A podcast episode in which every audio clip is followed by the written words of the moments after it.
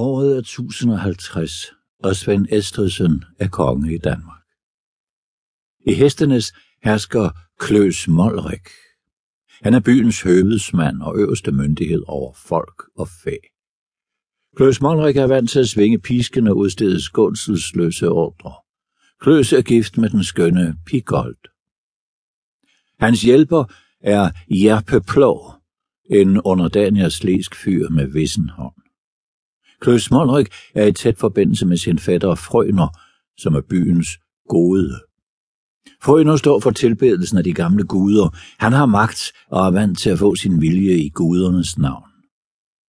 Det store sommermarked i Hestenes kalder mennesker til byen. Bønder, godt folk, købmænd, kræmmere, kæltringe og tækkere. De hedenske hestekampe og hesteoffringer er noget folk elsker at overvære. Klaus Monrik ved, at kong Svend ikke bryder sig om gamle guder og hedenske skikke af nogen slags. Svend Estridsen ønsker hvide krist som den eneste sande gud i hele landet. Hvad nu? Klaus Monrik er i vildrede, men begivenhederne tager magten fra ham, vokser ham over hovedet og bliver til en storm. Kapitel 1 En by i frygt Kløs Molrik, øbesmand i hestenes, trak surmulen i tømmerne på sin hest. Det var svært at komme frem i de snævre gader, som var stoppet med mennesker, der så ud til at strømme både mod havn og midtby. Det var tidligt på dagen, og Kløs Molrik var helst blevet i sin seng. Han var ør i hovedet af den øl og vin, han havde drukket aften før, sammen med Plentus, overvagtmesteren, og Frejle Skepum, en af byens velhavende købmænd.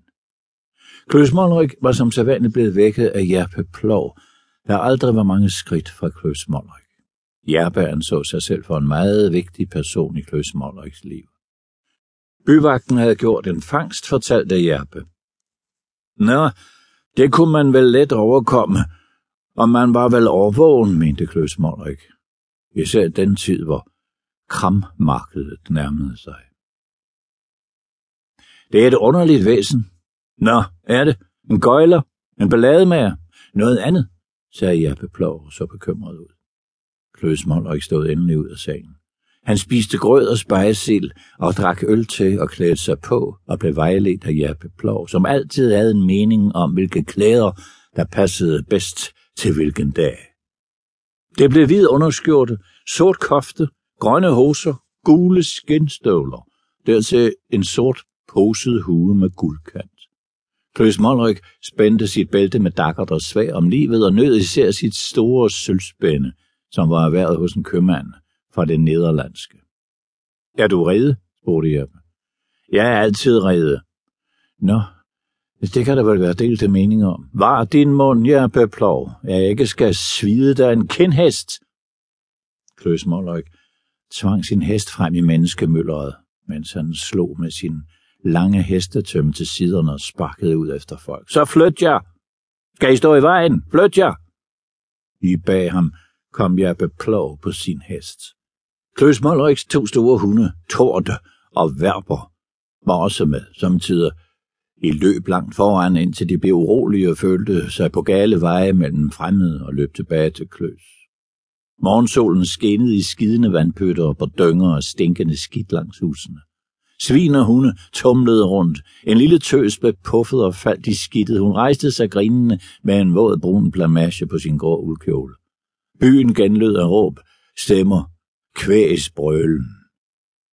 Med forventning så folk frem til de store markedsdage, boderne, handelen, halvøjet, hestedagene, hestekampene. Bønder var kommet til hestenes. De vadede langsomt afsted med store øjne. De kiggede sig omkring og var ikke så vant til bylivet. De havde buer med gæs og aner snørret på deres små heste, bunter med grøntsager, porre, kål, æbler. På markedspladsen var boder og snavset lærred slået op, og fra forskellige vogne med åbne lad blev faldbudt klæde, træfade, krukker, farvede strikvarer, dakkerter og knive. Børn løb rundt mellem fine byfruer og tjenestepiger. Hist henne forføjede en pjaltet skikkelse på et ben sig